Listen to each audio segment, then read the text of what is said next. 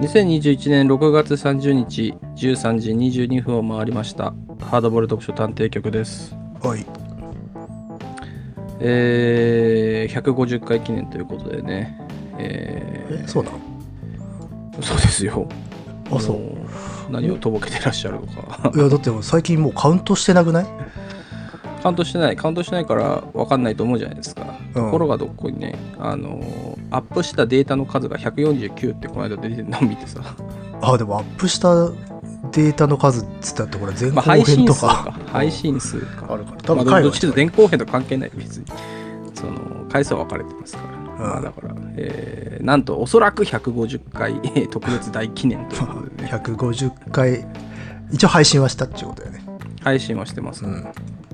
特別ですよ特別な回ですよだから今回はね、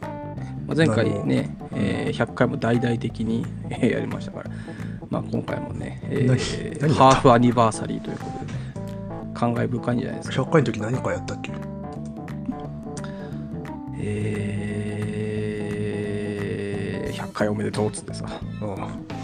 言ったような気がするけどね全。然ありがとうっつっ全然あの、記念にふさわしくないテンションの低さだけど。 て。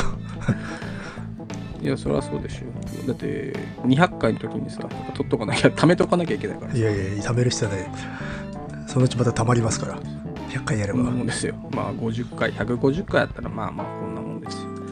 えーまあ、特別ね、大記念性。まあ、前回、そういえばさ、うん。えーっと、宿弟子の旅白ホラー。おかげさまでいろんな人がさ、ほら、うんまあ、リツイートしたり感想言ってくださったおかげで、えーなんと再生回数が、うん。 えーいつもと変わらないという の安定、安定のね。安定の安定ですよ。安定もう腰腰が座っ全てくブレる。ブレがないブレがない。 そうですよ。そりゃ、それはいつもありがたといことですちね、ちょっと変わったことやったからさ、上がるようでは、落ち着きがないっていうもんですよ落。ち着きがないですからやっぱりね、えーピタリと ねあのいつも通りの再生数を叩き出してさ、えー我が目を疑うっていうね、まあ、そういう状況でしたけども、えーまあ、ここが150回記念、まあ、何度も言いますけど150回記念ですからまあ恒例の感想でも読も読み上げようかなと思うんですけどもね、ええーあそんな、そんなやってたか、前前も。毎 え毎手どこいつあ100回の時100回の時ねあれですよ確かそのなんか好きな回を教えてくださいみたいなさああ、そそういうのうやだっったけんじゃないかあったかな多分まあそんな記憶ありますけどねまあもう100回は遠くなりにけりですから、えーね過去のことはまあ捨てていきますからねえーあずきさんからですね、えートマトのおばさんが気になるので宿で死ぬを買って読んでみようと思いますぼーっと聞いていたので多分ネタバレしたことに気づいてないので大丈夫です確かに反 GoTo キャンペーン的であるわらということでねうん。うんえー貢献してますね。まあそう買うっですね。てこの方おっしゃってますから。それが一番ね、我々のこうんう目的ですよ。ねあのー本当は我々ね、えー出版社側の反則部隊ですから、そう それがね、えーと、日本にじゃバレちゃうから、あのモータリア組んだりまで行ってさ、なるほど。えーこうやってマイクを握りしめてるわけですけどね、ええまあ、売れてよかった売れてまあ売れてね、えーまあ、来年とかまたね出てくれたら嬉しいなとえー思いますねえー続きまして狛犬さん何が怖いのか、えー家と宿のラスト作品からの問いかけって話が面白かったですえー京極さんの、まあ、京極さんで京極夏彦さんは、えー家が呼ぶのラストでしたけどね、うんえー京極さんのおばさんはなんか怖いけど、えー心地よく小川さんのおばさんは決定的な何かはないのに気味悪く感じてなんで主人公はこんなに馴染んでいるのかなと私の恐怖のヒントが潜んです、うんねまあそういうおばさん比較ねありましたからねまあ、宿で死ぬのさ一番最後のね作品がなんかこう、読む人にとっての恐怖ってのは何かっていうことがうん問われるようなリトマスになり得るような作品だねという話をしてたのでそれに対してのお答えでございましたねねうんえーまあ、あ、2件ぐらいかな。もう何件か来てたかもしれないけど。厳選ですか厳選厳選まあ、ほんと全部読もうとするとさ、多分あの2万件ぐらい来てるからさ、あちょっと読み切れないんだけど、 今、あの、ね、タグ、シャープハードル読書探偵局で、えー上がってる上から2個目まで、えー読ませていただきました。いやーあとほらいうことでねーねえ変者の浅宮運河さんもコメントを寄せてくあーださってますよ。ねうん、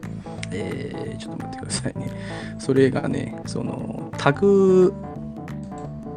では出てこないから、えーどうやって見つければ、えあ見つかったよかい麦君あ私がじゃあじゃリあ読んンでいクただいていいを送ろうで。すかね。あ送っちゃったよ。あ、送った。あ、じゃあこれいただきましょう。えー、ちょっと開きますね。えー、朝宮文化さん。うーん、面白かったと。えー90分あっという間。前作に言及してくださった上に作品の配列糸まで組んでくださって感謝感激。宿が呼ぶ。読み終えた方はぜひ聞いてみてください。あこれ、ねえあのタイトルがね違い間違っておりますからね。 ああ、まあそうそうそそうう。そうそうあの、浅村さんもすぐ訂正されてたけどね。うーん。まあこうやってね、えー作者の方もおっしゃって、作者の編者の方もね、えーおっしゃってくださっているおかげで、えー冒頭も言いました通り再生回数が変わら ない。いやいやいやいや。お前ら読み終わってないのか、これ聞いてる人たちは。その宿逆に宿が宿で死ぬをさ、というねでもあの本当にあのなんつうの、うん。リツイートとコメントをいただけなければあのあの尺、うん 稼げなかったからね。あ、そうそうそうう。ん、あのでリツイートの回数かける1分でさ尺を決めようじゃないかっていうんで、まあ結果95リツイートで95分ねそうそう。でいつも通りのぐらいの尺に収まることができたんだけど、そうだよしくじってたら10分だったんだから そうなんだよね。ありがたいことでね。それから大体ね、あ90リツイートぐらい回ってるなと思ったら、あのー多分ね、そのフォロワーの方たちも、まあいいかと。90分あればもうそれでいいかと。 まあそれ以上疲れるから、聞きたかねえやってことでね、あのーえー調整がね来たりとかもあるっていう調整が入ったっていう調整が調整がなされて、えー一部ね、あのー それでいいのかっていう声がね、聞かれてきましまた。あ、たまに2時間とかいっちゃったりするからねまあそうね、まあ、うん割ったりね、2、3時間。 まあ、またあれがね、えー再生回数落ちるんだわ。 割るとね、なぜかね、あの、上中下で割ると中が一番落ちるっていうのが、あそれはこでもねまの傾向でね、ありますけどありますね、うん、うん、やっぱねそうなんですよ本当はだからまとめちゃった方がいいんだけど、うんまあ、まとめたらね、えー3時間というね、やってる方も聞いてる方もなぜそんなにっていうふうになっちゃうからね。まあねえーまあ、そのぐらいですかね。えーということでですね、うん、うん、 えー恒例の感想を読み上げ、まあ、以上になりますけど、 ね、恒例恒例だったのかなまあありがとうございます。まあ、150回記念特別、えー感想を読み上げ大会は以上になります。そそれにしても3点だけっていうねししかも多分上もうち上ょっとかあったらよねいやもうちょっとあるんだけど上上から読んでるだけってい うさ恣意的な、うん、別にあのあれですしよょうがない。そこうそうそうううん、だみからなあの皆さん読まれのねたい、そうそう読まれたい方はね、えーギリギリギリギリにその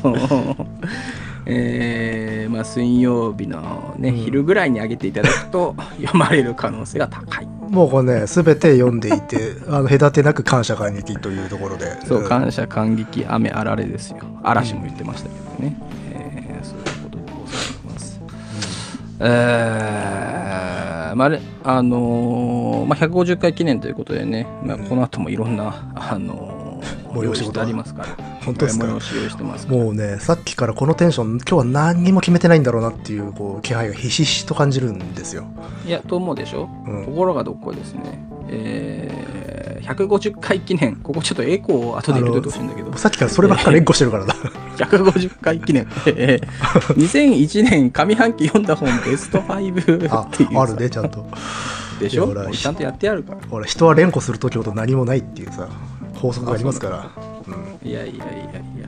大事なことは何でも言うっていうさあそういうえーなるほどこれはまあいうありますからねあぜひぜひ紹介してくださいよあなたもうだってもうツイッターで上げてますもん私なんておうじゃあそれで教えてください、うんみんながツイッターやってるわけじゃないですから いやいやいやいやいやなんだなんだ君は用意してないくせになんか偉そうな言い方だ なそもそも君は用意したことあるのかっていらないですよ用意ねえな用意ねえなっつってるけどさなんいなんだやよそりゃあ私は助手ですからねなんなんだよ、 その助手っつうのはよ、そもそもよ。 助手ってのは、俺別に助手でやってくれなんて頼んだ記憶ないぞ、そういえばよ。えいつの間にか助手だって言い出してたような気がいやするそそういう話だったと思うけど、はじ始めるっていう時あそううん助手だったら用意してこいよ、助手だったらよ、150回記念でさ。い やそこはあれですよ上司に任せますよ、 ということでですねということでえーもう6月が終わっちゃうんですよ、乃木さん。ですよ、うんあれ、6月終わると上半期だよ、終わりもだうよ。半分こうしたってことだよそうだよね一瞬なんかさ、あのあれ7月が終わりが上半期だっけとかちょっとあの一瞬考えてしまって6月終わったら上半期終わりだよね終わりじゃないですか、うん、早すぎますよなんかわかんない けどなんか専門的なルールないよね特に実なはいよみたいねなないよねないけどさ、ちょっと上半期早すぎませんかねまあもうい年やだーからそう思っちゃうんだろうけどっていうのもあるしあとなんつったって今年はもうほらじっとしてるわけじゃないですまあか、じっとしてるからか、うんそうねなんかイベントがないからなんかさそうそうそうだらーっとしてるよねうんなんかね、去年、まあ、あとコロナ前だったらね、まあ、月1で映画でも行くかみたいなさ、なんかそういうなんかイベントあったり、そうそうそうまあまあ、それ以外でもなんかあったりだから、この1年半は旬もう瞬足でしたよ本なんか定点観測しづらいよね。なんかこのそう時ねああだったなみたいなのがなくてね。当うんあーだからね、まったく。えーというわけで、今回はですね、 まあ、オリンピックについて、えーどう考えるかっていうことをね、えー2021年上半期ということでですね、うんただあんまりなんかね、思い返してみるとそんなないんですよ。そんなないっていうか、その、結局は、あのポッドキャストで取り上げちゃってるからさ、そうですねみたいなところが あそうそう、結局はみたいな。そうね。さらに記憶がさ、フレッシュなやつ がどうしても出てきちゃう出てきちゃうからさ なあのそうそう、フレッシュなあー、ユーザーロックばりにフレッシュなやつが出てくるから、どうしてもね、結局5つ、えー上げたうちの2つは最近のポッドキャストっていうね、 宿で死ぬと、えー夜長姫っていうさ、まあ、うん結局は、えー最近のやつで。でもままあ、あ野木くんに言ってないやつ読んだって言ってないやつで言うとえーっと1個は、えー新蒸気派要点ガイドこれ多分言って新長なかっ期た派要点ガイドこれバイパこれーはウェーブアーカイブスあああはいはいはいはいのバイパーウェーブの、えーまあ、カタログ本好きねそうそうなんか俺年取ったせいかななんかカタログ本がやたら好きでさ最 近これ以外もあのゲームミュージックも買ったし、えー最近だとレコードコレクター増刊女性シンガーソングライターディスクガイドみたいなのも買ったしそうディスクガイドがめちゃくちゃ好きになってきてるシティポップとかもねなんかあシティポップもやっぱり買いましたしねうんなんかなんだろうね多分なんかじっくり何かさその 例えば、まあ、音楽系でもいいけど評伝みたいなのをさ読むっていうもうパワーがないんだろうねうんな自分が好きなもんでもさまあだかならこういうカタログみたいなやつまあすごい最近読んでるけどまあその中でもこのやまあバイパーウェーブ、うんえーまあ、新蒸気派、この新長期派っていうのはさうんもうニュースチーム ウェーブうん、うん新しい蒸気の波っていう風変わりなタイトルそうねまあバイパーっていうのがなんかねそのバイパーバイベイパーじゃないベイパーか、うんえーベイパーっていう言葉自体がもともと IT 用語で、えっとねそのまあなんかのプログラミングで、まあ、途中でもうなんかやめちゃったようなやつみたいな消えちゃったようあなーなるほどねようなやつのことを指すんだっけなだかうんらそっから来てるみたいだけどねうんベイパーっていうかまあもと確かもにとそういう言葉があるみたいなあれだもんね昔に置き忘れた何かを再利用してるみたそいうそなうジそャンうルだかそうらなそうそううんだからね、えーあれなんだけど、まあでも、言うてもこれ、初版がね、2019年なんだよね。うんで、19年にもうディスクガイドが出ちゃってるから、別に今現在、すごい、ま あねエッジっていうわけでも全然ない、まむしろ消費される側にとっくり回っちゃってるって感じだけど、去年ぐらいに、まあ、ベイパーウェーブの話って少しだけ我々もしてたもんね。あそうそうそうそうう、んまあその中でね、まあ、これ今年、まあ、ちょっとねなんか初版はすぐ売れちゃって売り切れちゃってたから優勝したの今年なんでまあ今年読んだ中では結構読んだなっていううん、感じかなまあこの本では何ですか結構経緯とかちゃんと書かれてるんですかあそうねそのまあ発端というかブームのきっかけになったアルバムから始まって2009年に出てきたうんえーチャック・パーソンっていう人のね、えーエコージャムボリューム1っていうやつかななるほどね。が始めててこれがねまたねあのーまあ、乃木くんわかんないかもしれないけどそのメガドラのジャケっぽいやつをね、まあ、サンプリングしてんだよねあーメガドラとエコーザドルフィンまあエコーザドルフィンじゃないかまあサメ使ってるけどまあエコドルうんまあ有名なね、えーイルカゲーがあるんですよメガドラにねイルカゲー。うんそうそう、イラクが主人公のね、あのゲームがあるんだ。まあ、それもね、えー、コーザドルフィンにもいろんなエピソードがあるんだけど、まあ、それをジャケに使っ堂々とね、えージャケに使った、うんまあ、アルバムがきっかけで、まあ、その後どんどん広がっていくっていうのがね、ちまあ、ょっと時系列順に並んでいるからね、まあ、これ読めばとりあえず終えるっていう感じではあるそれはちょっと読みたいな。うんえーまあ、エコー・ザ・ドリヒムはねなぜかあの確か日本の教育、えーどっかの委員会のお墨付きを得てるっていうね あなそうなぜんだか そういやなんかね作教っ育た的時ににふさわしいそ。のそうなんか環境 環境なんちゃらかんちゃら的な感ああ、じでななるほんどかね。そういうのがお墨付きがなぜかついてたんだよねけどねうんうんえーまあそんな感じでねうんなるほど。読んでますよ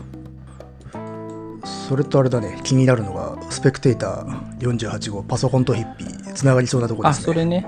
あのーちょっと一回さっきさそう2020年だと今日も今年思っててねずーっとねなぜかっていうとオリンピックやってないからなんだけど あのああ、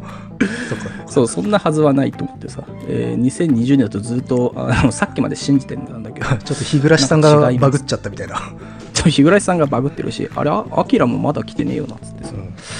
えーあと2020年ってさすごくなんか語呂がいいじゃないまあね。うん2020でさだからずっとそうなのかなと思ってたら違うっていうことでね、えーツイートも打ち直して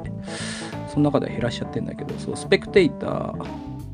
あ雑誌スペクテイターで伸び越してるっけあまあ、それは知ってるけど。うんそうそうあの出てるんですよスペクテイターという雑誌がね、まあ、期間ですら期間ですら年3回だっけなうん期間ですらないような気がするんだけど、えーそういう雑誌が出ててですね、まあ、毎号いろんな、えーテーマに分かれて、えー出てるんですけど、まあ、割と最近というか、まあ、ずっと前からそうなんだけど、えーまあ、カウンターカルチャー70年代カウンターカルチャーとかね、うん。えーまあ、当時そういうふうにそれにダイレクトを受けた世代が今こんな感じですみたいなことを、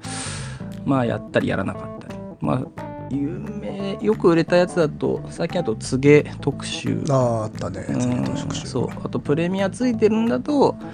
えーまあ、今回の上げたやつにも関係してるけど「ホールアースカタログ」の特集が、まあ、結構前の巻だけど、えー売り切れてプレミアついてるんだけど、そのまあ70年代ヒッピーカウンターカルチャーとそのまあコンピュータうんー かコンピューターまあ、ジョブズとの そジョブズとか、のまあ蜜月蜜月な時からまあその発芽してた時みたいなそういうところをね、うんえーまあ、まとめてくれてるなるほどね。まあ今だとほらねどうしてもね、えーパソコン、まあ、コンピューターなんつったらすぐ、え5ヶ月で5万円儲かる みたいなあのそんなんばっかだと思うんですけどもともとその、まあ、ジョブスにしても、えーマイクロソフトの、えーアンちゃんにしても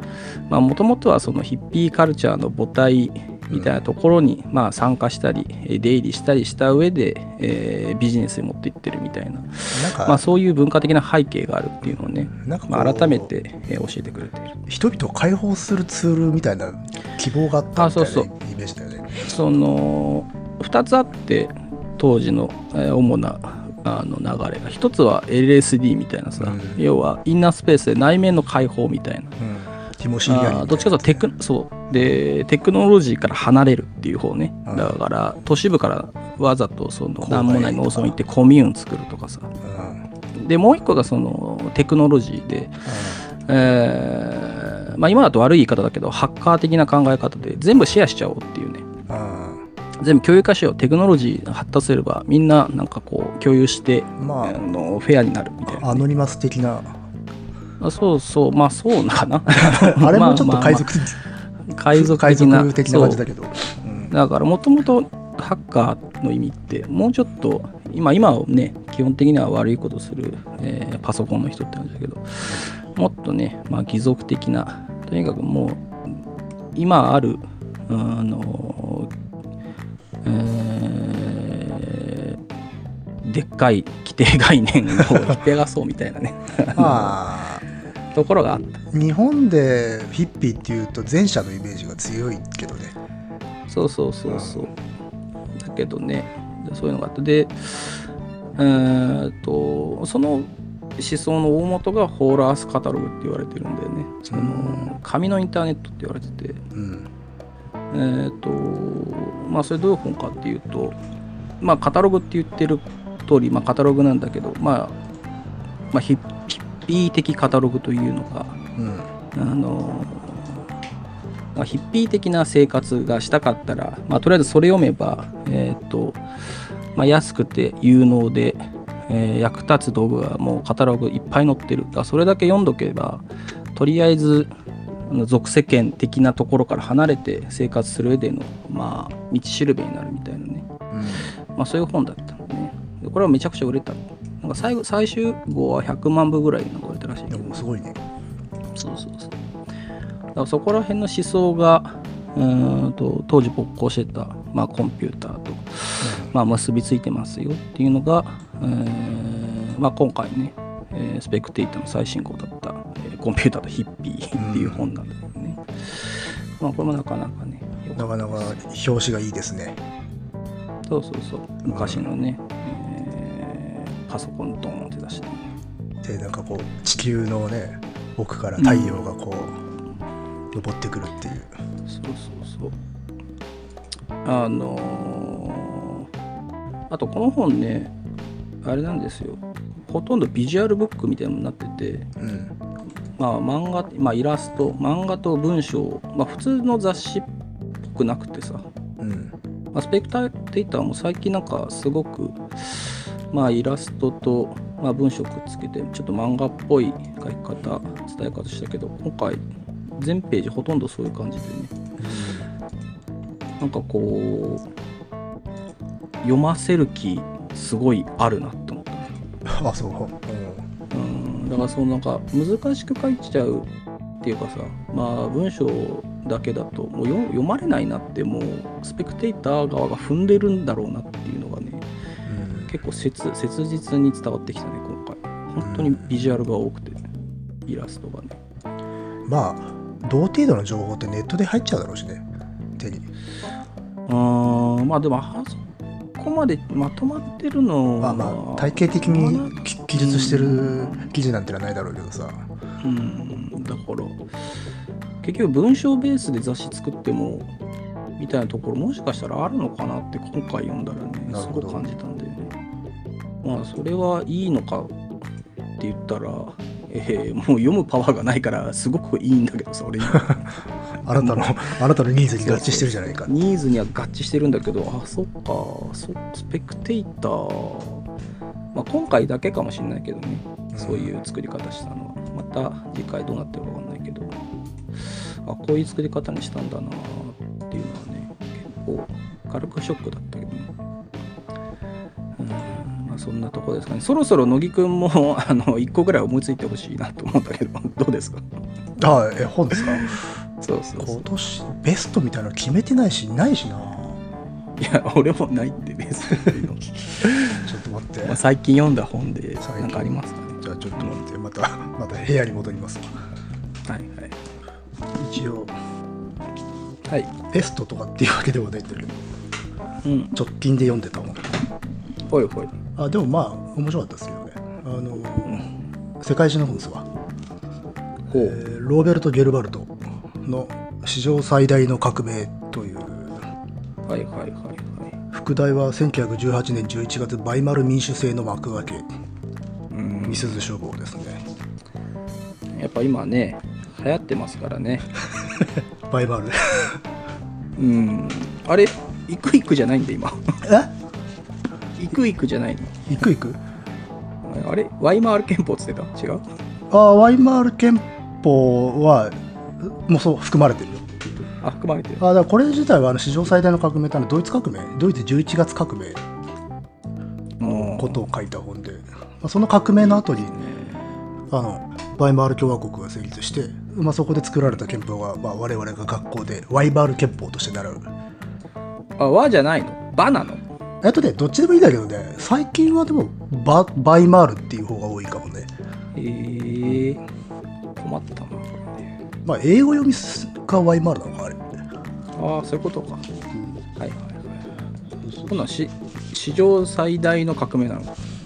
あえっ、とこのバイマールえっ、とねこれ要は第一次世界大戦が、まあ、終結してドイツがまあ負けるんだけどうんそれ負けた時に、まあ、ドイツ国内で革命が起きてもう戦争やめようじゃねえかっつってうんい帝国いこがとじゃん倒れるのよドイツ代理帝政がねその時の革命なんだけど、まあ、歴史的にあんまり失敗した革命だと見なされてるのねへえー、あそうなんだほら革命っていうとほらフランス革命とかさあのロシア革命とかそういうものが出てくるんだけどそれらに比してまあ、まあ、しょぼいし尻すぼみであったっへえていうのとまあこれはもう本当実際革命と言えるのかねっていうような評価を散々な評価をされてきた革命だったんであーところがみたいな話そあこの本はそうそうそういやそんな悪くないだろっていう本でなるほど歴史本でよくあるあれだなそうそんなことないだろうってやつそうそうそうそいいじゃないですかう まあなんでそのドイツ革命がこんなに評価が低いのかっつったらまあヒトラーが後に誕生したからなんですよああ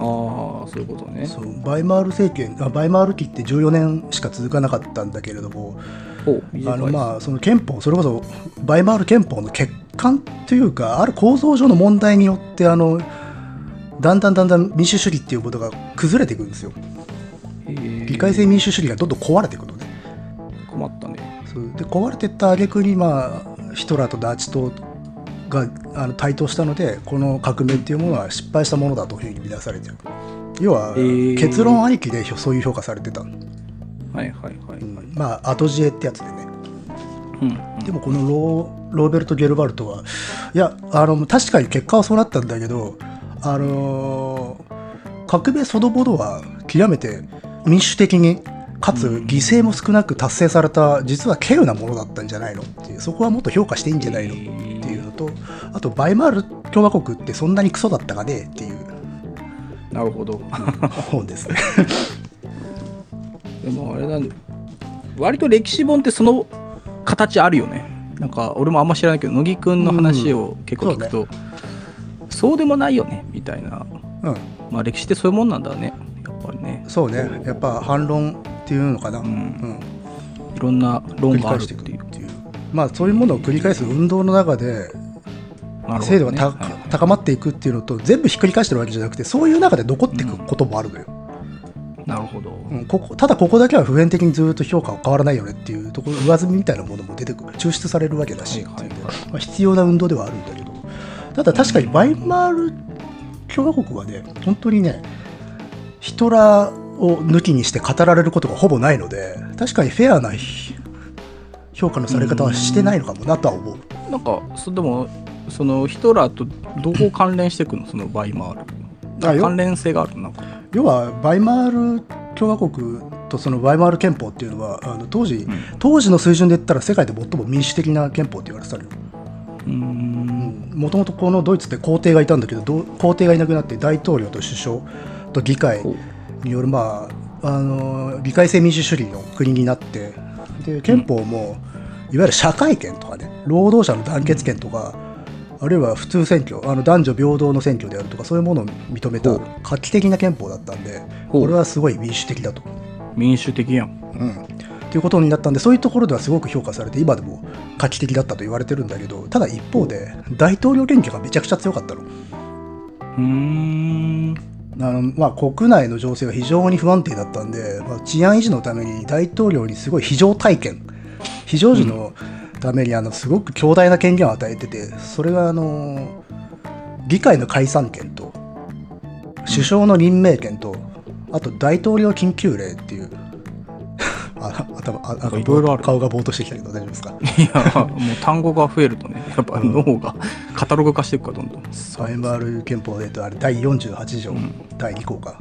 のあの大統領緊急令っつって要は憲法とか議会無視してあの一気に法律繰り出せるっていう権限をね大統領は持つ強いじゃん。持たされてたんだけどえーそれはまともな大統領だったら節度ある使い方ができたんだけどそれ悪用したらどうなるかっていう話なのえー悪用されちゃったの悪用されてどうなんかされ悪てる法が出たのえーとへー要は議会があの形骸化してくるあ議会を無視してその緊急令だけであの政治をしていくようになってくるともう完全に政党政治とか議会制民主主義っていうものが機能しなくなるでしょ、ーそうだね。でそういう隙間に現れて台頭したのがだあのナチス国民社会主義ドイツ労働者と、うんであの最終的にそのヒンデンブルグっていう大統領大統領があのヒトラーを首相に任命したっていうところであのヒトラーは政権を取るのよへーでそれっていうのは憲法でそういう権限が大統領にあったからなるほど。じゃあ、議会の承諾を得ずに首相になったってことなのあと議会の支持基盤がなかったとしても首相にできるって仕組みだったんで最後ら辺は大統領内閣っつって国会の中に支持基盤がないような人物でもあの大統領が首相に任命しちゃうのでしなっちゃうんだなよるほどね。だから多数派とか第一党普通今の日本だったら第一党一番数が多い党のさ党首が、まあ、主犯指名で首相になるでしょなるね。そうじゃなくて鶴の一声でなっちゃうのよこの国のこへーの頃のあの議会っていうのは。ドイツって困った国だね。いやいやだからまあこれを反省したんで戦後のあれだよ連邦共和国ではこういうこといろいろ防止するドイツってなん憲か法にさなってくる、うん、なんかこうそのドイツっていう言葉の響きとドイツ語の硬さみたいなところでこうちゃんとしてるイメージがあるけどなんか大変だね東や西に分かれたりさなんかいやまあそれは、ね、ドイツって何なんだろうねいやドイツって何なんだろうねあれねそれ昔はあの難しい国だなそれはね昔のねあの世世界史の議論であったの実際ドイツ特有の道論っつってえ何ドイツ特有の何ドイツ特有の道っていう議論が昔あってど要はドイツって失敗した国だって見出されたのヨーロッパで、まあなるほどね、うんあれでなんかだからドイツはなんかそう失敗するだけのなんか特殊な歴史を歩んできたんじゃないのみたいな議論がねうんなされた時代があって、へえ、だからそれを失敗の原因をどこまでたどれるかみたいなそういう研究があったんだけど今はね割合批判されてるそれは、まあそれだってなんか今時だと批判されやすいよね、差別だみ たいな感じになるんちゃうもんねっっていうのとあとなんでじゃあ他の国が正しいっていうそういう基準になるのっていうところでああ正しさとは何かそとうそうそうそうだしあとドイツ普通にあの第一次大戦の前はもう世界的先進国だったし、しかもこの国はこの国なりの先進性っていうのがす非常にあったので別にええ英仏と比べて遅れた国ではないしっていうんで。でなるほどねなんならその議会制とかに関してはイギリスとかの方がむしろ特殊なんじゃないのっていうことになってなんかドイツが特殊であるって考え方はちょっとおかしいよっていうふうになってったっへえなるほどねていうのがまあ昔60年代から70年代ぐらいの話ですそれああったで今はまあそれ違いも含みつつそ総合的にトータルで見ていこうよみたいな話に多分なってんじゃないですかね、へえまあ、ただそそものそもなんでドイツはうん東と西に分かれたんですか、んあ東西先生 それはあどうしてそれは第二次大戦の話ですよ、あそうなんだうん、だってすごくない東と西に分かれちゃうってもうしょうがないねソ連に占領されちゃったからねベルリンあはあ、そっかあれは占領されちゃったのでまあアメリカとね英米とねソ連と両方と戦ってたわけだけどあとフランスもいたけどあのアメリカはねベルリンを占領することは、まあ、あのソ連に譲ったので あ譲ったんだ譲ったので、うん、へえいいよってなったのうんじゃまああ、どねっちが取るかって話になってるででももう対戦中から冷戦って始まってたからへえアメリカあの米ソは大も戦中かうら始まってんのあもう始まってるよあの戦争が終わる直前ぐらいにはもうすでにやっぱ牽制し合っているっていう、複雑だなまあ、そこら辺の話はこの本には一切載ってないですよ これはあこれはあそうの選ぁ挙あそれはちょっとあれだね200回特集にとっとこうまあ別にあの そんなに詳しくは話さないドイツ100年の歴史っていうさやつでいこうこれは18年の11月から1923年までですねああそうなんだうんえー、あちょっとそうそうまあ私この辺の結構好きで、そううん、まあノイ君ドイツ好きだもんねまあどうでしょう偏ってるよね時代はねうんえでも他の国に比べたらドイツの方が知識あるでしょヨーロッパではそうだね、でしょヨーロッパではってどういうことだようん、ヨーロッ世パ界いや例えにば他に詳しい国あんのかいや俺日本いや詳しいっていうか興味が 日深本いとはこそようだけどうんああそういうことね興味が深いとでも世界史で言あうとやっぱドイツドイツは興味深いほら強いですね自分の中ではねなんでなんだろうねえなんでだまろあう、で、ねも目立つか、世界大戦でもそううんまだあしまあそれはね、まあ、うん噛んだしノイだしねあじゃあそれはあるわな あのしょうがねえなだっクラウてイタリアっクつっラウドたロらッイカータリアプログレになっちゃったらさちょっとわかんないもんねそうねイタリアプログレ私イタリアプログレマはちグょっとマみたいな、マグマでしたっけみたいなそういう感じだったうんああそうだねドイツってなんかあるね妙な親近感がなんだろうまあまあなるほどでまあで割とこれそのなんつうのバイマール関係の本では割と新しいんですよこれほうそうなんですか多分去年とか一昨年ぐらいなあ全然新しいじゃないですかので、うんちょっとそうねそれまでまあ何冊か古いのものは読んでたんだけどあ新しいのがあるなと思って読んでいたわけです、なるほどでそうねバイマール期のドラマとかも見てたしね最近あマジでなんだっけ、えーバビロ名前ンはちょっとあれバビロンベルあリンっていうじゃあそれがドンピシャなんだそうそう時代的にはまあだからもともと自分興味ある時代のドラマだからさ、あじゃあちょっとここいらでまとめてみようと思ってみたらおかなり面白かったんで、うん、なんかハマってたもんね結構だってシーズンもあれ3か4あるんでしょ3までだねで3ま今でか今年ぐらいから4を制作するというのであ、あそれは楽しみ続きますねうんそうねあれ29年の話なんで、まあお最高にね面白い時期ですよねなるほどね、まあ、乃木くんにもでもそういうドラマがねシーゼンさんも使えるってことはやっぱ世界的にもうんそこら辺のどう 時代っていうのは背景としてドラマ的に面白くなるんだねやっぱねうんまあああの時期のドイツだったら何でも作れたんだろうなと思うからうん素材としては、だからまあ選ばれてしかるべきネタだなとは思ったけどただうん見ててこれドイツの人もこんなにハイコンテクストなドラマを見てたのかと思っちゃってあそんなになんかこうなんつうのハイコンテキストなんだあまあな要はかなかだから難しい一ほん聴しても分かんないストーリーとかドラマにはこう顕在的に浮上してこないんだけど細かいところであの歴史的なこととかとかあれ予言めいた描写とかは結構されていて、えー、うんいああなるほどねや例えば日本人がさ日本人だからさ昭和初期のさドラマでそういうの見て気づくかっつったら好きな人以外は気づかないでしょはいはいはい、でもそういうのかなりやっているので、まあ、向こうは向こうでちょっとそういうの興味ある人には深く見てほしいっていう意図があるのかなとは思ったけど、うーんまあでもそういうのあった方がね、まあ、ネットでも話題になるしなんかこれああじゃないこうじゃないああ確かにそうかもな話題になるからなんかもねで考察系みたいな話をさ以前したけどさやっぱ世界的にもそうなのかもね、かもね、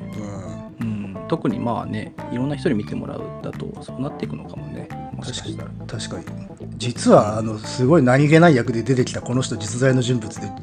翌年にすごいことをするよみたいなのとか結構あったりするんだよはいはいはいはいえー見てみようかなと思うけどシーズン3か そうねなかなかねちょっとねそうだよね私も前々から見たいと思ってても放置してたからさ、でここのとこ暇だったからさ、 ガツッと見たあそっか仕事が減って暇だなっつって、はいはい、ああいやいいですねうん、まあそれが最近そうだよね、うんまあ、だからちょっとタイムリーだったんですよいろいろとこういう、うんこういうのも読んでいつつドラマもやっていてっていうでもあれだねみすゞ書房だっけうん、偉いねちゃんと訳してさそうね。でもさなんかいやもちろん野木くんもそうだし好きな人たちもいることはまあ承知の上だけど翻訳する翻訳料とかさうんねもろもろ勘案してちゃんと利益出るのかねってちょっと今心配になっちゃって今だからやっぱこう、ある種、社会活動なところはあるんだろうね、文文化的な活動というのいが。やまあねみすずだと余計にそういうところは感じちゃうけどさ、ただし高いよ、やっぱし。こうんああそうなのいくらぐらいするのそれはこれはね、5000円ぐらいしましたね。あーうんまあこれ系はどうしてまもあ。そのぐらいの価格じゃないとねあれだよねまああとはまあまあ図書館とかそういうとこに収めてとかそういうことなのかな偉いことですよこれでもね、この本、訳すごく良かったなっていう。あそうなんだうん結構読んでてね、気持ちが良かったかな。ええ小難しすぎず、でもまあ、か拡張というか、は保っていてっていうか。はいはいはういんで、ほら、用語難しいしそれね系。のこういうのってね難しいねうんうん意外となんかこう翻訳うーんみたいなとこでも、うんまあ訳してくれただけでもありがたいなみたいのはあるからねそうそういう本だとちょっとこれ厳しいなっていうのもまあ多々あるし、んあと、特にこのね近現代史とかではね用語のね役の揺れって本当多くてあ同じこと言ってるんだけど全然表現違ったりとかするんでそこ統合するの結構大変だったりするね、あのお勉強なんかするときは、あ っていうかそもう俺なんてそもそもさドイツ語のその単語無理だもん多分うん、うんまあ人名も含めてねだから まあねあのもう無理だな長い名前の人多いからねうんでしょしかもなんかちょっとでも似てるともうダメだもんそうね音音節がその「う」から始まるとかじゃなくてさそのローマ字変化で「u」u の母音になっちゃうともうさが重なった瞬間にもうダメだからそうねあれ ってなっちゃうでまたこの時期のドイツとかの本だとさ政党がいっぱい出てくるんだけど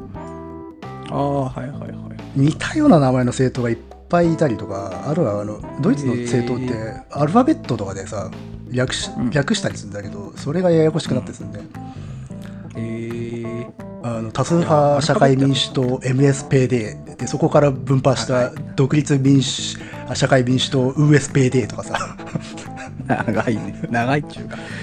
難しいなまあ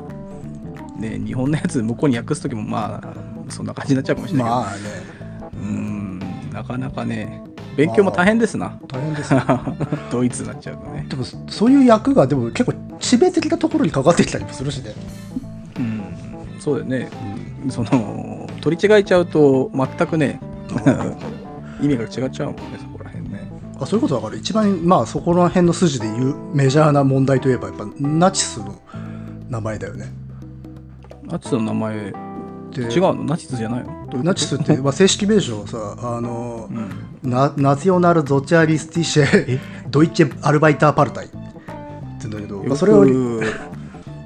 覚えてるな発音はひどいと思うけどね。その うんあのそんな長ったらしい名前なんだそうナでチスそれを日本語に訳すとへー昔はねわ我々が学校で習った時は国家社会主義ドイツ労働者党って言ってたんだよ。へーけど今はね大体その割とプロパーの人が書いた本とか監修した本だと国民社会主義ドイツ労働者党なのあそういう違いがあるんだそうでナツヨナツヨナールを国民と訳すか国家で訳すかで変わってるんだけどそれ結構ね国家だといろいろと弊害があってそれによしょよって生ずる誤解が結構あったのよなので国民にしましょうという流れになってたりとかする難しいね よよまあうん、行くね乃木君もねいやいやいやで も難しい言葉の定義ってでもこうこういう学問で一番大事なことだったりするんだけど、こういうこと言うと「いや細けいこと言うね」って言われるのよ。 いやまあそれはねいや同じ学問が好きな人はやっぱそこがあれだけどねどっちでもええやんっていう感じになっちゃうことが多いんだけど、でも結構本当にそういうところからこうほころんでいくからねそういううんなるほどね体系的なところではさ、うんはいやいい本2021年読まれましてるね読まれましたねただこれあと割と新しい本なんで割とこう、うんなんだろうクラスターの評価というか、まあ、どうなんだろうなっていうのはあんまりまだよよくわかんないですねクラスターっていうクのはラスタドイツーのドイツクラスター とかあるいは割とドイツに明るい人たちからするとこの本どうなんだろうっていうはいはいはいはいそれでもぬくはないのそのクラスターの付き合いはいや全然ないです僕 同行のしていないですから孤立した勉強家として今 姿勢をね孤島にいるだけですからねポツデンとなるほどねいやいいですねもうポッドキャストがなかったらもう貯めるに貯める 勉強がねもう一人でじ吐き出せばじくじくとで、ドイツドイツ国民国試験だ家よみたいなことをね、ノートにずっと書き連ねる日々だからね、えーまあまあまあまあっていうのが最近ほんと直近に読んでた本でしたねうんうんえーいいですねあーそうねこういう本ってさちょっとやっぱし評価がさ難しいんだよねあのあまり聞こえてこないからさ、あーうん、専門家同士とかでもさでもあれじゃないあのドイツのなんか教えてる大学のオープンキャンパス行けば潜り込んじゃえばあのあでもろ論学生文としてとかはねあのああそっか読んだりはするけど、読うん、はいはいはいでいやそれこそだからさナチス研究みたいなのって割と、まあ、メジャーだからさ、まあ、一般書籍にもねそれいろんな本も出てはいはいはいはいてそれに対するこうリアクションとか評価っていうのも割と可視化されてんだけどさこの時期ってあんまり見ないからさうんでやっぱしあのどうしてもナチス全史として語られちゃうんだよね、はいはいはいナチス語るためにそっちをそうそうそうそう、うん、だからなかなかねあの選択肢が少ないよね本のなるほどね。いやー、あのーまあ、150回記念だから、教養レベルがね、えーいつもの10倍ぐらいに今、上がってますけどね。いやいやい教養じゃないですよやっぱ娯楽ですよなんか、あれだね。 いや、ちょっと今、ちょっと赤面しちゃったけどさ。 いえだって説明すんの 割と私素や、直なにん言ったか、いよ今いやや、ごめん、ごめん。ごめんいや、全然、いや、いいと思うよ。だって楽しいじゃんいや、まあね。えうーいやーだってプロじゃねえんだ専門家になるわけじゃないんだからさ読書なんて全部娯楽じゃないですか 我々はまあね。えー、150回記念いかがだったでしょうかというこ あっとさでねさ俺ずいぶんあっさりしてんなお前いやいやいや、だって今日はだってね、えー、普段絶対やらない感想を読み、うんお互い読んだ本を報告し合いっていうさ、なんかもう一個ぐらいなんかね、えーあればよかったんですけども、小説はなんかねえのかいあんた面白かったのそのこのラジオで取り上げてないやつだよあ、一個あったかなあれ書いたかなちょっと待ってね。一応あ、書いた書いた。えっ、ー、とね、えー、小神屋号ないっていうのこれうーん、校内かな。あちょ保っ留と保留してんのね。 えー花嫁の家っていうやつがあってさ、うんこれ、これもでも、あれかな、朝宮運河さんがリツイートして、えー、そんなんがあるのかみたいなのに気づいたんだけど、なんか、これが実は階段の中では相当、まあ、出来がいいというか、怖いっていうことですよ。あこれ実は書いたんだまあ、実は階段系っていう階段系か、まあ、おそうそう、まあ、拝み屋っていう、まあ、体でこういう職業やってるといろんな話が持ち込まれてきます。ああーこの人か知ってるわ、うん、お拝み屋さんの人かそうそうそうう。んで、まあ、これシリーズもんで10巻ぐらい出てて、そのうちの2作目なんだけどさ、うんうんまあ、これが、えーすごいっていうことで、おーまあ、取り寄せてね、読んでみたら、まあ、確かにこれはね、ネタバレしちゃうからあんまり言いたくないんだけどね、うんあのもう一読の価値ありっていう感じ本当ですか怖いですか、うん、怖い怖いうん確かに怖いかったよ怖かったしあのーあでもこれも言いたくないな読んでみてくださいとしかちょっと言えないなそううまくねその実は怪談のフォーマットをうまくね仕掛けとして使ってるなっていう感じがねしたからああんま言わないっていう ぜひ読んでみてくださいでこれ実巻出てるシリーズも出てるけどあの一巻読まなくてもねこれだけであの楽しめますなるほどなんで、えーぜひね、読んでみてください。 もうこうネタバレ系ってあんま言えないのが辛いね。まあこれはなんていうのかこう取り上げてるわけじゃないからそうねネタバレはしない方がいいですね雑談ではしない方がいいですねうん、もったいないなっていう。私もさっきのはネタバレしませんでしたからえ、何がさっきのって。 さっきの史上最大の革命をあ、そっか。えーまあそこはね、えー取り寄せていただいてる水書房かな。そうそうそう、あと漫画だと夢の端々かな。まあ今年3月ぐらいに読んだけど。これ、野菊読んでないよね。読んでないい。ですね夢の話だしこれね、あ今、一巻無料になってるからな。上下巻でね、ちょっと前、一巻無料に最近なってたけど、今こう、6月30日時点でなってるか、ちょっとわかんないですけど、これもね、これもでもね、ネタバレ系だからあんま言えないんだよね。 まあ全部まあね、で、今そう言って分かったけどさ、うんやっぱ年取るとちょいと仕掛けがないと読むの辛いね。 ちょいと仕掛けどんなあそうそういやだからそのなんかストレートなさ物語ああまあねに対してそんなになんかさ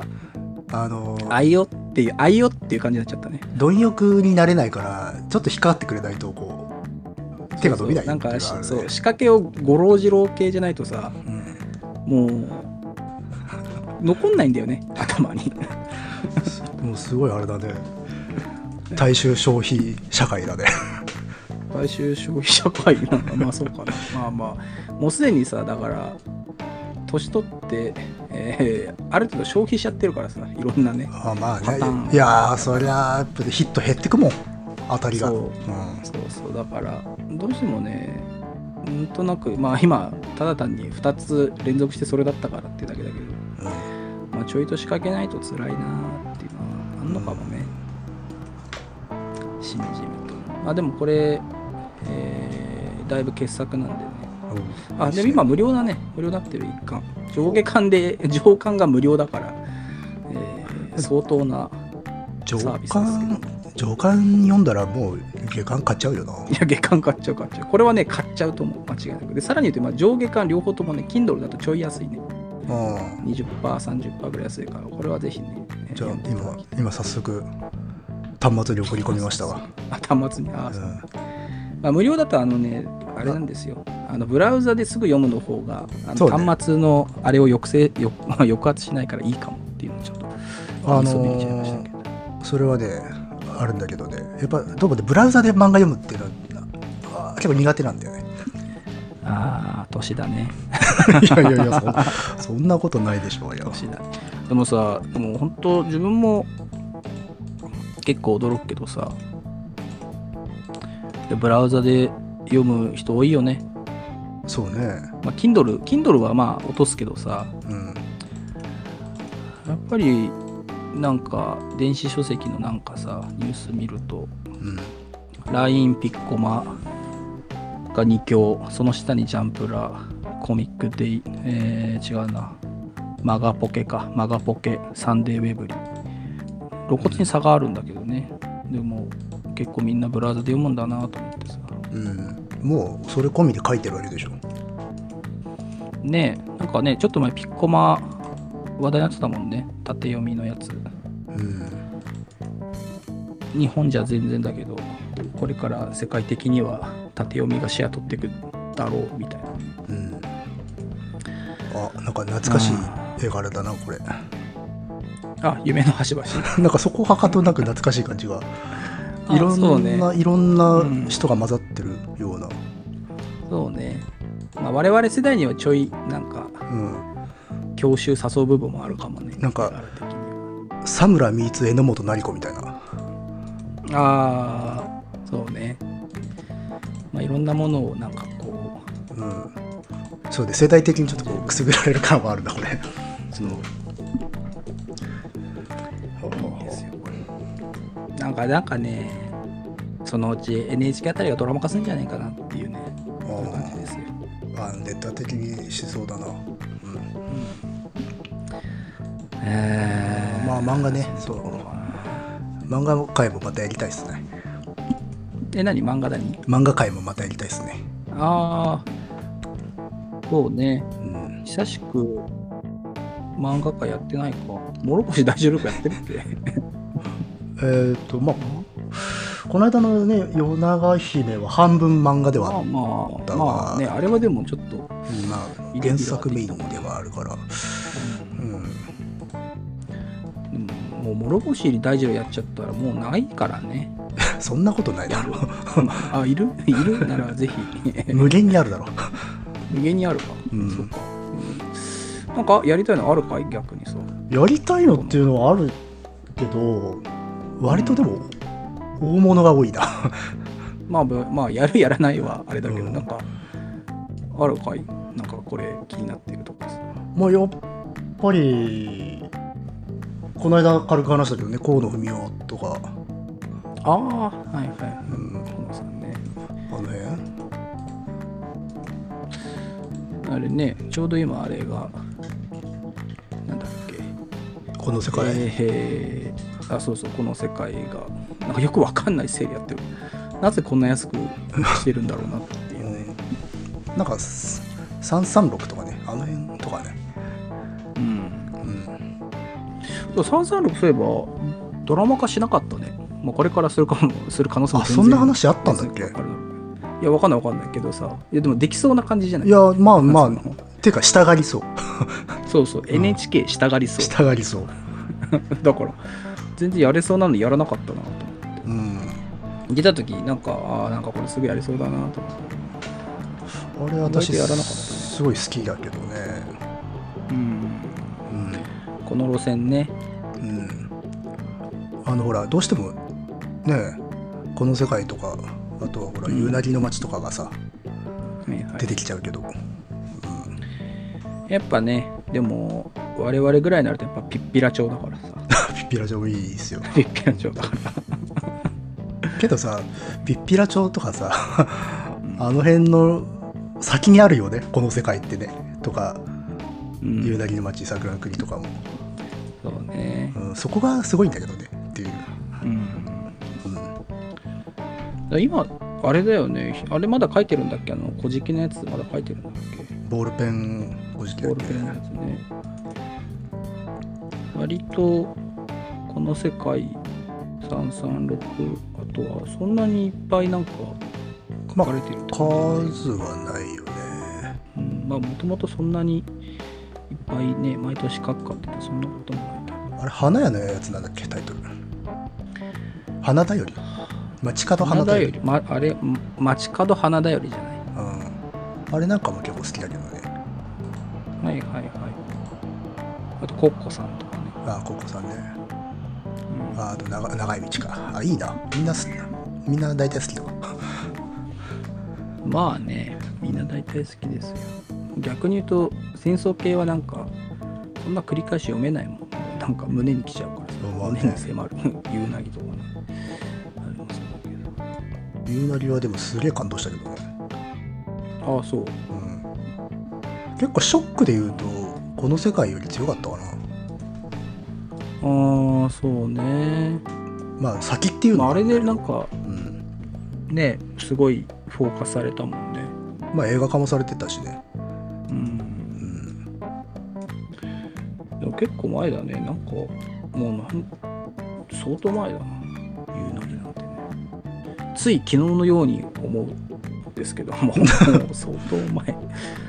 あね、なるほどねこうか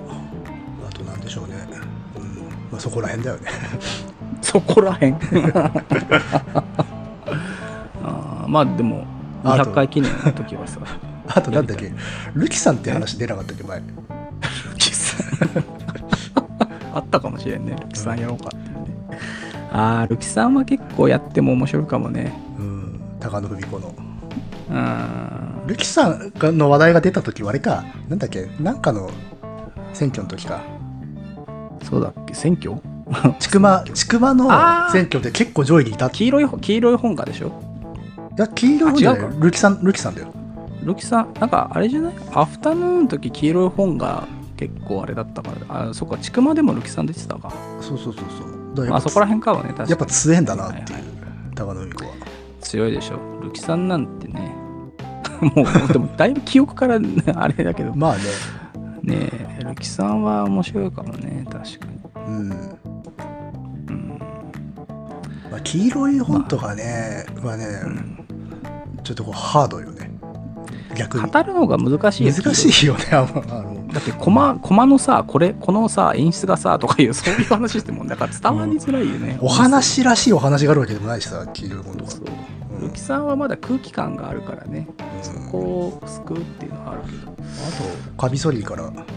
とかでもいいし、ああそうねまあ、私はあの田辺の鶴とかすごい好きですからね。 はいああ意外とねやれそうですねうん、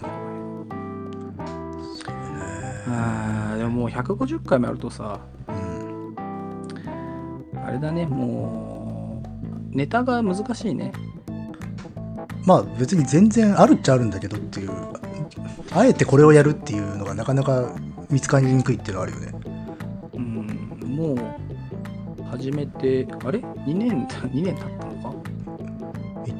2年近くなるかなって思う、 2年以上はなんのかなうん、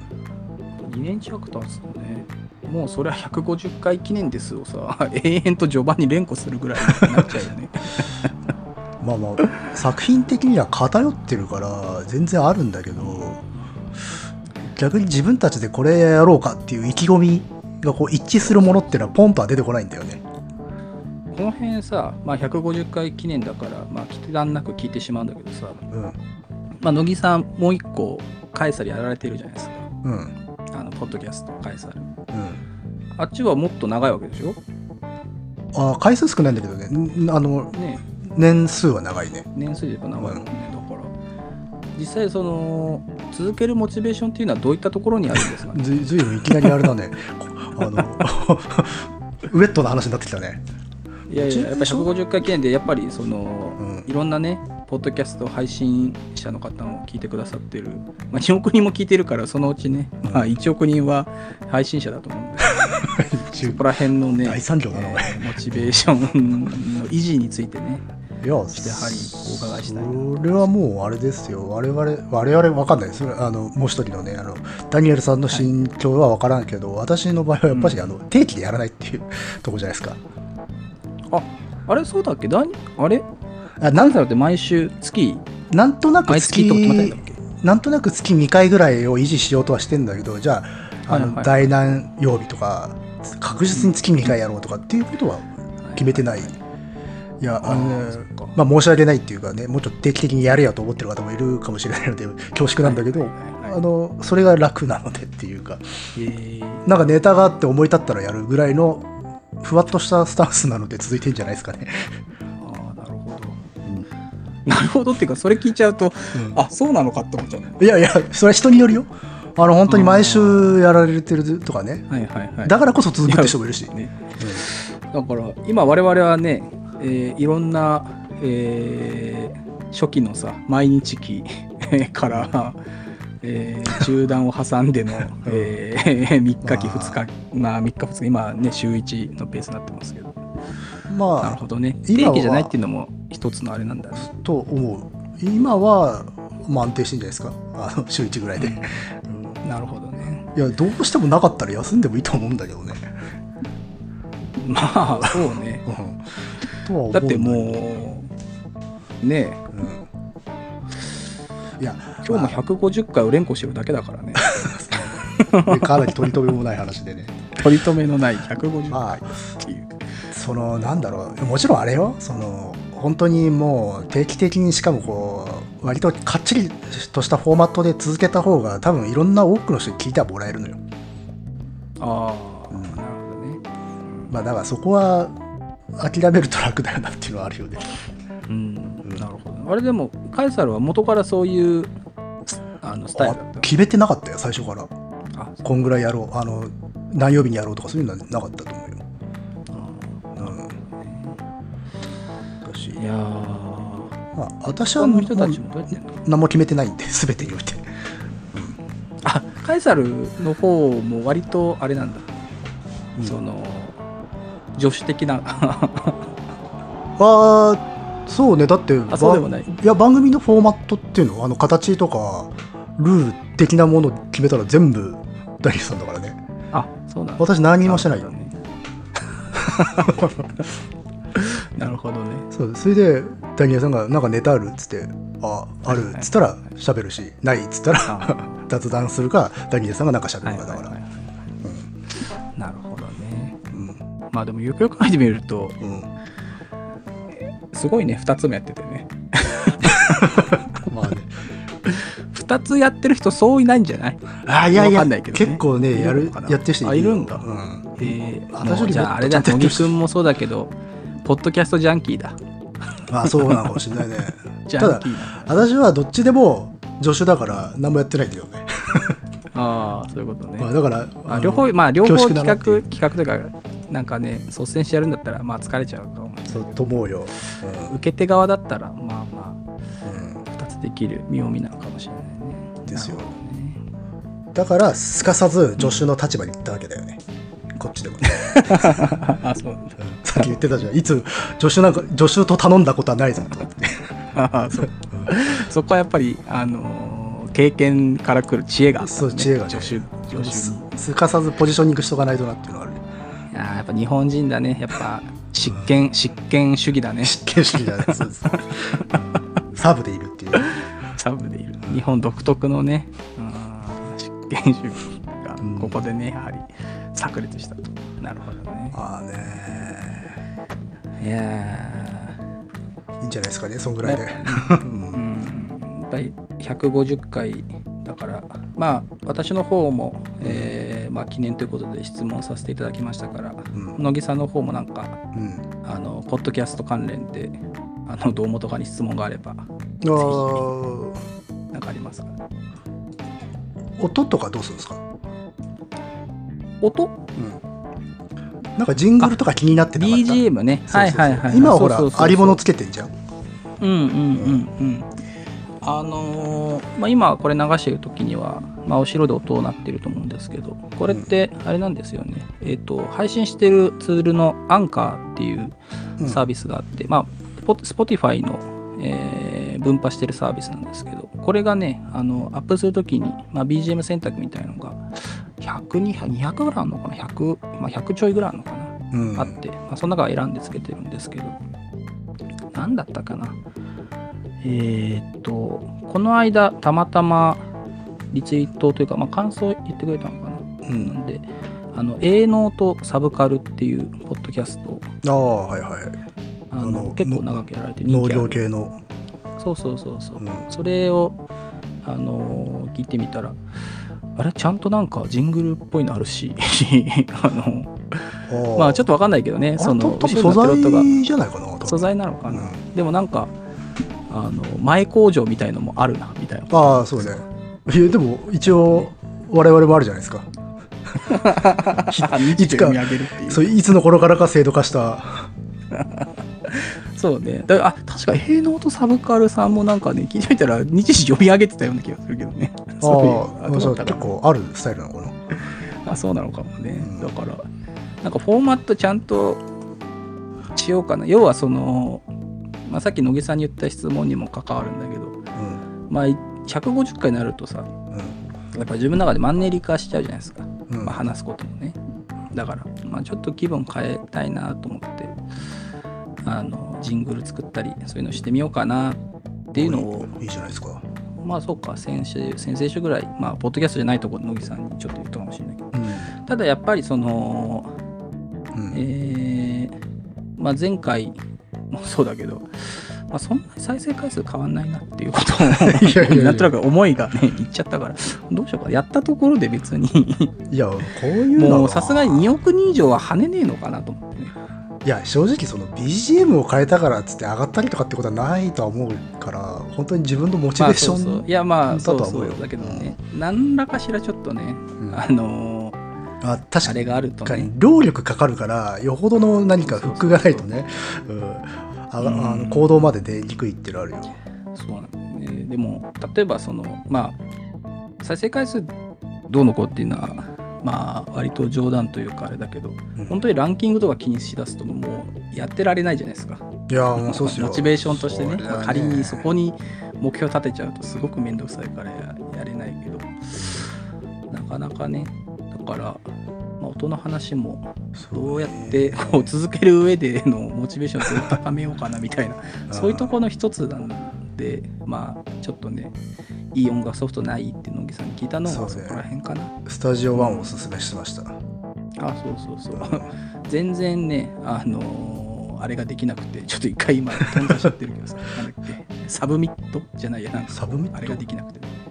使っていいよっていうなんかね、あ登録するやつがうまくいかなくてだけどあ、、うん、そうまあオフラインでもできそうだからやろうと思えばできるんだけどあのまあね確かにでも私も環境とかさうんとかで作れるのにカエサルとかで全くやってないもんねそういうことねいやだからやっぱやりだしたらちょっと危ないなっていうのがあるんじゃない本能的 にまあ手間まをかけすぎてしまっあてはいそっちはなんとなくこうダニエルさんが作ったこう雰囲気っていうのはあるからけないあそっか、うん、ってのもあるけどただそういう気持ちがほとんど はなんつうの湧いたことがないからやっぱりよっぽどじゃないとやらねえんだなっていうまあそうじゃないあだあってとね音いじるのってもう長いことやってないからなってのもあってあー昔はねやってましたけど、う、うんんあでもいいじゃないなんか試してみてもだってどうせさ、うんここはあのは読書探偵力毎度 BGM 変わるわけだからね読書探偵局っていう設定なんだっけ あのねこのこの段階でて照れないでほしいんですよねいやそうだけど久々にさその乃木くんの口からその読書探偵局って言葉でああののあそっか読書探偵局なのかあ私今言えっていうかねいや私新鮮な驚きで、今言った瞬間ちょっと照れたよでもうん、あれあやっぱりそうなんだうん、だから本当になんかちゃんとやるとすればさなんかね後ろのサウンドもスモーキーなさ ジャズスムーススモーキーなジャズでさあー前工場もね、えーここはロサンゼルス 港街3番地とかなんか言わなきゃいけ ないんだまあなジとェットストリームでしょだからジェットストリームそうだからちょうど飛行機も飛んでるしさ、ねそう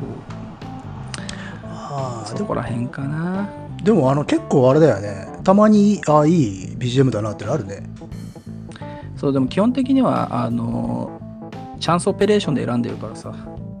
あの 出た出た再再再現性がないん出でたどれチョイスしたかわからないからさあでもなんか何回か使われてるやつはあるよでもあーあるかもしれない、うんなんか気に入ってるやつあるんだよね名前も覚えてない あのね、えー上から何番目と覚えてるからもはや名前でも覚えてないんだけ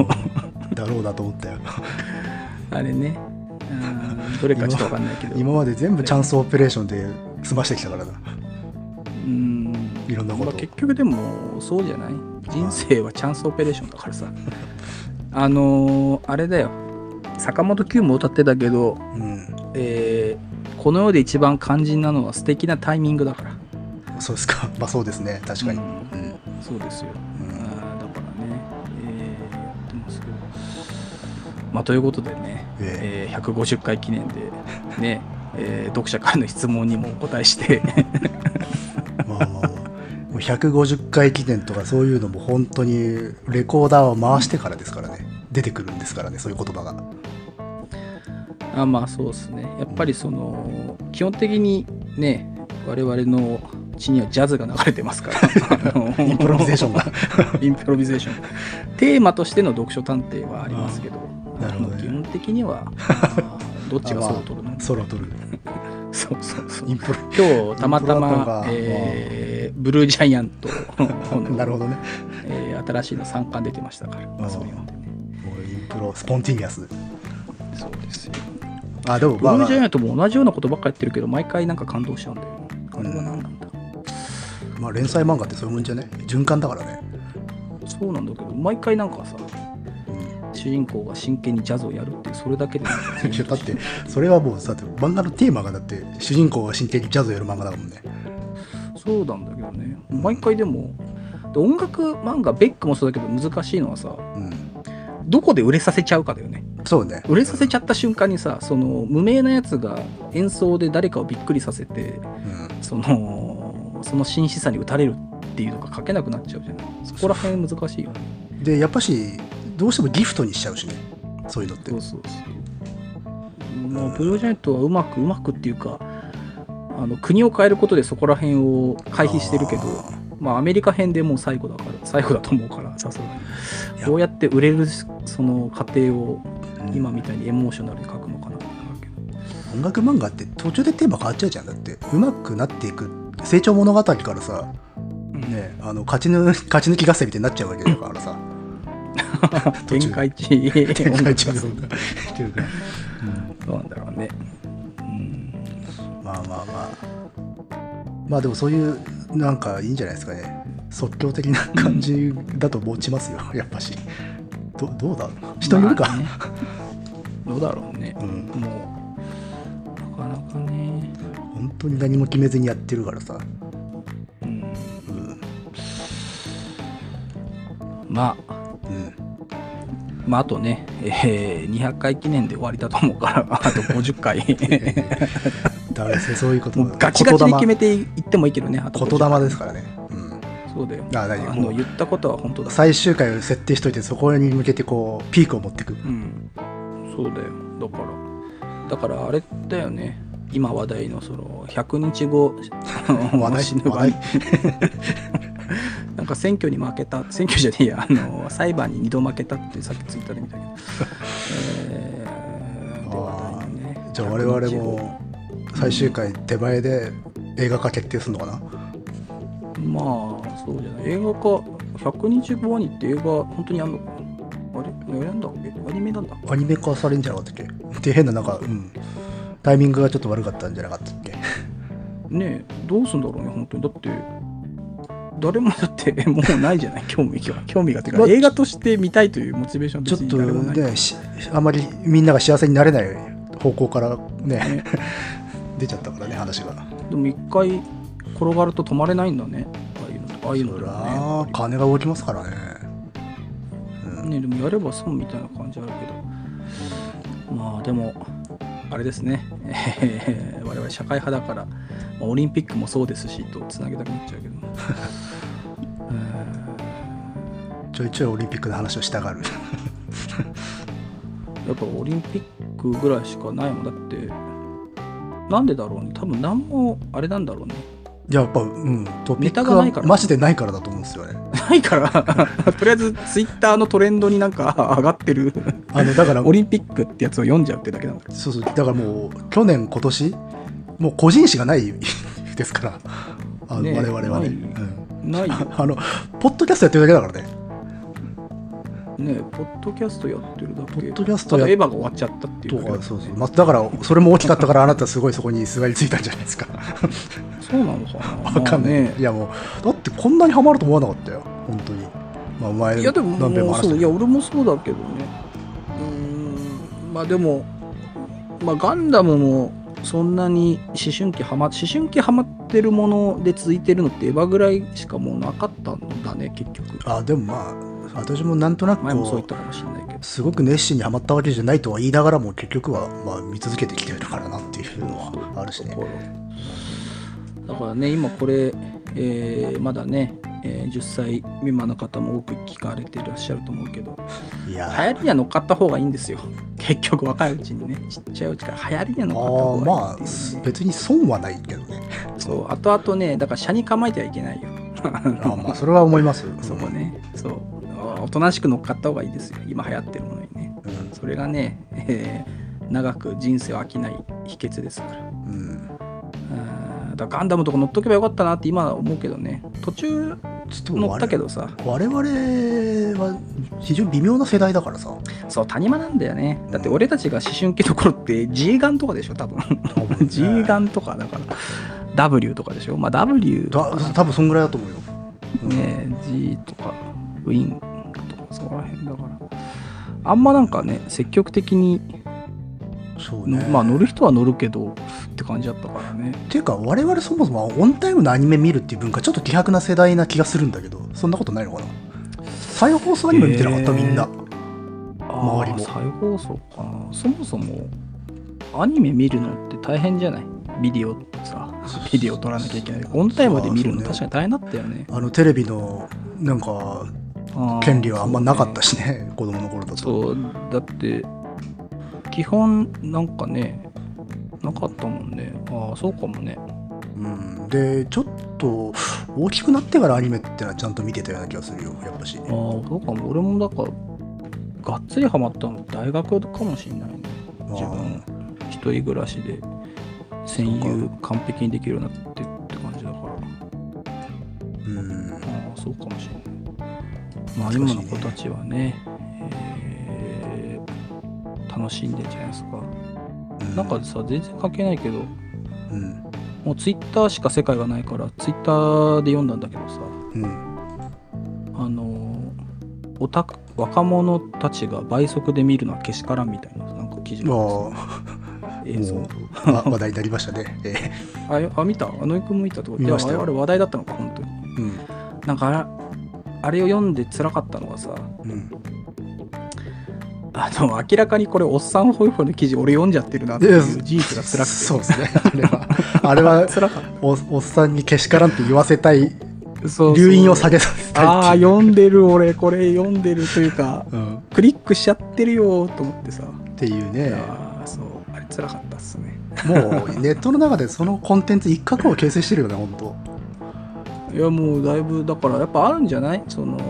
統計として PV 撮るには若者がっていうやつとさうん、おじさんがうまくこう若者を下に見れる構図を作り上げるかが大事ですっていうセミナーがありそうでありそうだよな。ライターセミナーが もうさ、首取れるわけじゃないこうこういう反応してほしいっていう記事の、そうわけだからさもう読んじゃってさ辛かったなから辛いのがまた さうんあれ連載なんだよねシリーズなんかそうそうそうそうそれでびっくりしちゃってあれななんか最近こすってんなと思ったらあ連載なのかと思って、連載連載でうん、そのし集中連載みたいなね、そうでもぼ私もおっさんだからついね、えー読んじゃうけどうんうん前回の、あのー配信というかあれがすごい好評だったから毎回始まっててさ第2回第3回 辛いでも俺クリックしちゃってるっていうねまあ、元気に読んでるなっていうもそうそううんダブルで辛い これが、うこれは別年を取にる辛さかい言い訳じゃないけど別にそれでなんか叩いて流入下げるではなくちょっと普通に気になるあやっぱ若い人すごい多いのかなっていうのがねそうそうでも、まあ、で読んでみると別にっていうそうそうまああねれっていうっていうか別に若さとか関係ない30年前にその倍速の技術だったらやってただろ普通にっていう話 だしそうやってるし、んそのまあ分かって書いてるからあれだし言うのも辛いんだけどうん基本的にはねあの供給するテクノロジーがあってさそうですよそ れで儲けるね、あの版元があって最後に受け手のユーザー側って構図だからさ、んなんかユーザー側がなんか率先してなんかね需要を作り出してるってわけじゃないからねそうそうそう、だから辛いけどうんだって VTR が普及したからコマ送りとかしてたわけだからさ 昔のオタクだって、ねそううんだからね本当に批判もし文化的などうのこうで批判するとしたらあの提供してる版元側のはずなんだけどあれ、 まあねまあでもそこは言ったあらーでもそれじゃあ PV 稼げませんから稼げないですからそり ゃねやっぱだからあれも娯楽なんですよ本当娯楽なんだよね、うんでも辛いなそんなんしかもう全てのもう残された娯楽はさ Twitter のあのおすすめに上がってくるネットの記事だけ全てのテキストは娯楽ですよマ ジで辛いよもうなんかねだからこれ聞いてる10歳未満の方、まあ、多く聞いていらっしゃると思いますけど、えー未来は大体こんな感じなんであんま期待し ないようにまあまあまあいやそれぞれの世代はそれぞれの世代で自衛して生きていきましょうってとこよ、いやまあそうだけど、まあ、どんなに自衛しても結局最終的にはさ年取ったら、あのネットの記事をもしかご覧に なるうんそっあちと側にもあ運るがいいやつ、うん運がいいやつはあの反ワクチンとかそういうさやつに乗っかれるけどさ運がいい人はねうん乗っかれなかったらもう地獄ですよかもしれないから。運がいいのか悪いのかってとこだけどな、うんいやいや、あのーあれ、今城隆の漫画の名台詞にもありますけど、いい宗教があったら入りてえよ っていう、あの、おまっあねさんがね、飲み屋で言う。あれは本当ね、人生のあそうる、ねね、瞬間を捉えた名台詞だと思うよ。そのなんていうの軽さとのギャップなそう、いい宗教だったら入りてえよっていう、確かにな。まあでも宗教に変わるものをいろいろとね用意されてますからインターネットでは、えもういいよ。うん 疲れちゃってやっるぱだからそういうさ、うんだからそういうペシミズムに落とし陥らないためにも、うん えースタジオワンでジングルを作ってねそうだよあのあの上げていかなきゃいけないわけですね。陰にこもれる趣味を持つことが大事だよ、本当に。まあね。うんまあ、城とかいいっすよ、本当。城とか、そうね。えだから乃木くんね、ずるいですよ。若いうちから城とか歴史とかさ、その、相当ディグれる趣味を確保しておくのってのはずるえああ、でも趣味に救われてるとこあるよね、やっぱし。いでしょ。あの友達いなくてもよかったしね、 やっぱね。なんだいやいやいや、確かに、まあ、城仲間、歴史仲間、ガンとしていないもんね。いないっすよねそんなに、そんなにやってるのに、城とかも、キャド作ってるのに。趣味友で達趣味で友達ができるっていうこう伝説神話をよく聞くんだけど あれどうやってやるのか全然わかんないんだよな、なるほどね。うん、えーまあ、確かに。まあ、多分乃木くんは、あの、今世ではそれにたどり着けないと思うんで、 えーあとそうね5回ぐらいのね、転生した後に、うんもし人間になれたら、掴み取ってもらいたい。まあまあでもいいいいですよ楽ですけどねそれはまあね。ああだからもう